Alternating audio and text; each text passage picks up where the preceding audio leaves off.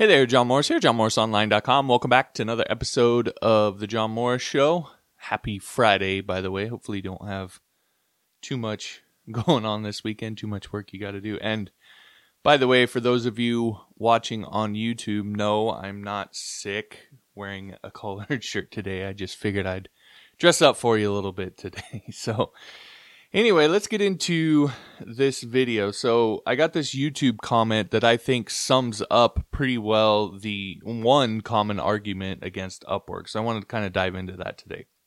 So the comment says the problem with Upwork is that they promote abusive clients. All Upwork cares about is the experience of the buyer, in quotes. They don't care being a attractive for qualified freelancers. Now, just to interject here, I actually don't think that's true. They do. They absolutely do care about that, but they care about it in the context of because they care about the client. So we'll get into this in a little bit, but they absolutely do want qualified freelancers, but it's so that they can make the clients happy. And we'll get into why here in just a second. So says they don't care about being attractive for qualified freelancers, just protecting the buyer. On fixed price projects, the buyer only have to pay if she he she is happy with the work. They expect you to deliver 100% of the work in advance. Hence, you have same buyer playing dirty by assigning same job to three or more freelancers, making sure the job will be done. Typically, only one is paid, which is unethical. I kind of agree there. You can ask for money in advance, but Upwork advised the buyer not to release any money until they have 100% of their work of the work done. So nobody will accept that. My tactic was to deliver part of the project and ask for some money. Generally it worked, but every time I suspected a client was not going to pay, I was canceling the project with no cost for the buyer. The problem is Upwork does not like this. It is a bad experience for the client that lost his time and they would ban you from the site. Upwork stinks. So, yeah. That's 100% true. I've I've seen that.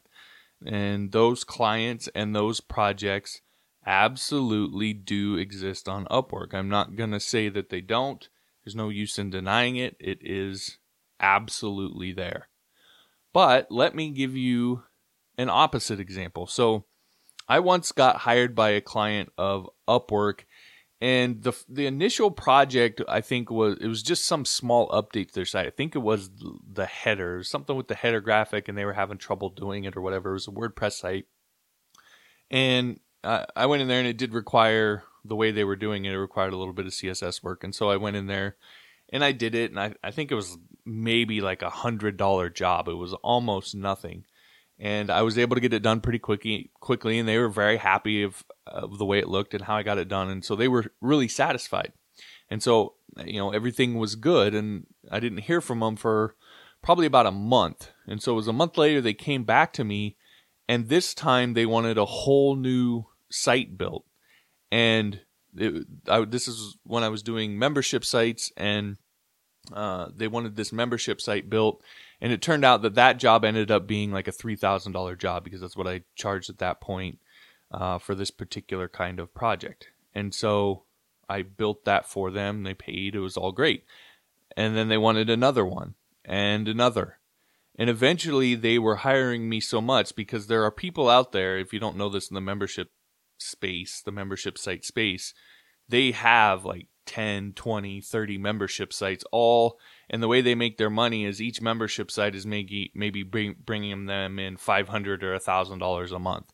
Like they're not these huge massive sites so they're just these really small sites that kind of just run themselves and they just have a bunch of them in a bunch of different niches. So this was one of those people and they just kept wanting me to build these membership sites so eventually they were hiring me so much that they were they finally just asked if they could put me on a retainer and they were paying me several thousand dollars per month just to kind of be on call for any dev stuff that they needed with their sites, build new sites, etc. So I was just basically getting paid to be be on call. Some months were really busy, some months I did almost nothing. And the guy that I was working with on this, the client, the guy was super easy to work with. You know, he ran a bunch of of sites, so he and he'd hired a bunch of developers in the past, so he kind of had a lot of experience and knew how these things went. he understood scope and you know he was always uh, reasonable and he understood when you know I said, well, this particular thing that you want to do might be a little bit beyond my skill set at this time, so either we might want to outsource it or you know it would take me a little bit longer for me to figure out how to do it, etc. He was always super reasonable with with that kind of stuff, easy to work with, always paid on time, etc. So, and that that client came from Upwork. So those clients exist too. And, and and the point is it's not a matter of Upwork being all good or all bad that there's only good clients or there's only bad clients. That's not the argument that I'm making.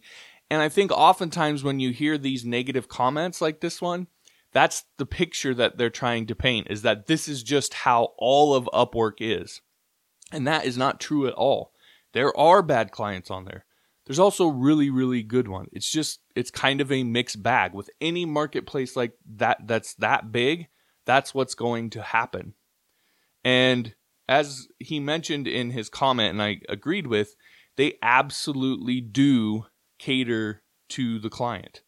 Now the question is why? Why do they cater to the client? Well, the client is the one paying the bill. Right? They're paying your bill, they're paying Upwork's bill. They're the ones that have the money. They're paying everybody's bill. So it makes sense that they would cater them. Now I know that Upwork has the and some of these other sites they have these kind of membership things where you pay a monthly fee as a freelancer to get I I don't know the numbers, but I really doubt that that's how they make the bulk of their money. The bulk of the money they make comes from the fees that they attach to what the client is paying. So they get paid, you get paid, everybody gets paid because of the client. It's the client's money. So they absolutely do cater to the client. So, and, and, it makes sense why they would. But if you snap out of this mindset that Upwork is for you, the freelancer, despite whatever their marketing may be, I understand that they try to market themselves that way at times and, and whatever. But if you just forget all that and you snap out of this mindset that they're there to help you, that it's for you, and understand that it's about the client. And ultimately, anytime you're doing any sort of service work like this, it's going to be about the client. I don't care what anybody says, I don't care what the site or it doesn't matter. It's about the client because they are the one paying the bill. So if you snap out of that mindset and understands about the client and you adjust your approach based on knowing that, then you can have a ton of success because you won't expect anything from Upwork. You're not going to expect Upwork to just give you work. You're not going to expect them to be on your side in a, a, dispute. Your expectations will actually match what the reality is going to be.